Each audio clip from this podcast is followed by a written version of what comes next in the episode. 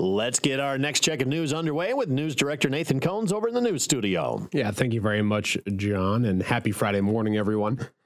Carroll County Conservation is offering a new program for families on no school days scheduled in February and March. During the upcoming camps, individuals will participate in different nature education themed events throughout the day. The program is for kids in kindergarten through fourth grade, and there's a total of three camps in February and another one in March. The first camp is scheduled for the beginning of next week. That's Monday, February 13th, and that one was open to Carolyn Kuemper students. However, the program is already full, but there is a waiting list being gathered for that one. The uh, next camp falls on Friday, February 17th. That's at the Manning Public Library for IKM Manning students. And the final uh, program in February is set for Friday the 24th at the Coon Rapids Library for Coon Rapids Bayard students. Carroll County Conservation will round out their scheduled programs coming up Monday, March 6th at the Glidden Public Library, that one for Glidden Ralston students. They will have two snacks provided during the day to children in attendance, but those kids will need to provide their own sack lunches. For more information or to register your children, individuals can contact Carroll County Naturalist Kristen Barrett by email at kbarrett at carrollcountyiowa.org. That email address included with this story on our website. Super Bowl 57 kicks off at 5:30 p.m. on Sunday night and many Iowans have plans to gather with friends to watch that big game. Most of those parties involve alcohol, and that's why the National Highway Traffic Safety Administration and Governor Traffic Safety Bureau are partnering with law enforcement agencies across the state for the Fans Don't Let Fans Drive Drunk initiative. Iowa State Patrol Trooper and District 4 Public Resource Officer Shelby McCready says Super Bowl Sunday tends to see a higher than normal number of impaired drivers. Super Bowl Sunday is really kind of just an unofficial holiday from our vantage point but it is most certainly a day where we do see a substantial increase in the number of impaired drivers on the roadway. So with that knowledge, there's going to be reasons to put additional personnel out there to not only look for impaired drivers, but to address the dangerous driving behaviors that, like we've talked about in the past, the excessive speeds, the distractions, lack of seatbelt usage. The average cost for an operating while intoxicated conviction is around $10,000 when fines, fees, and insurance rate increases are included. That's double the average cost of a single ticket to this year's Super Bowl. One decision to have another drink or whether you're questioning getting into your car or not, you know, like we always say, if you feel different, you drive different. And even a minor change in either how you feel, your fine motor skills or whatever can catastrophically affect your driving abilities. And so when you make that decision, it can be an extremely costly decision from a financial standpoint.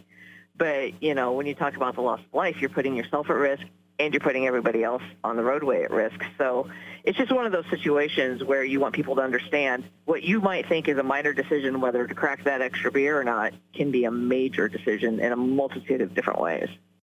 McCready says a few simple steps are all it takes to ensure fans arrive home safely after the game Sunday night. The key to having a successful Super Bowl Sunday, if you're going to a gathering, make your game plan and stick to your game plan. And that plan, if you're going to drink, includes choosing a designated driver and make sure that person knows ahead of time that they have been selected as a designated driver and they're okay with that role. If you can't find a designated driver, you know, make sure you make other arrangements ahead of time whether that be an Uber or a cab or having a friend on standby that you can call and come pick you up. And the bottom line is just don't risk it. It's not worth it. If you're hosting, kind of keep an eye on your guests, offer non-alcoholic options, make sure you have food available, and stop serving alcohol after halftime so that way people have the ability to get some of that through their system and then don't be afraid to take away keys. If you think somebody's going to head out the door who shouldn't be driving, take their keys. Be willing to be that person because you don't get a second chance. As of Tuesday, Iowa has already recorded 29 traffic fatalities so far this year, a 61% increase from 2022 and 16% higher than the five year average for the state. McCready says the current rate has the state trending to surpass 400 fatalities this year. Officers everywhere will be watching closely for any signs of impaired drivers this weekend. And the Iowa Governor's STEM Advisory Council recently named two local school districts to the STEM Businesses Engaging Students and Teachers, or BEST, and High Demand program. The Carroll Community School District and Coon Rapids Bayard Community School District were both selected for the program and will receive $40,000 each to implement work based learning with a focus on STEM fields and high demand skills. Best Plus HD was created to bring schools and businesses together to prepare for life after school through real workplace experiences and showcase companies and career opportunities. The grant also provides students with distinct educational pathways towards future success after high school. CHS principal Courtney Abbott says, We are elated to be chosen as a 2022 2023 STEM Best Program grant recipient. Students will have the flexibility to move between pathways as their plans evolve and grow their knowledge base of STEM. Our vision is that all students will graduate with a high school diploma and a secondary credential. This STEM grant will allow for us to add more opportunities for students to receive certification and hands on learning experiences that are meaningful for their future endeavors. Districts are given the flexibility to utilize the grant funding in a manner that is most beneficial to their students, such as the introduction of a student led small business, additional curriculum, or other programs. Full implementation will be in the fall semester of the 2023 2024 school year for both districts. And that is going to wrap up your KCIM 7 o'clock news on this Friday morning. I'm Nathan Cones reporting. I have one more complaint about the Super Bowl. Please go.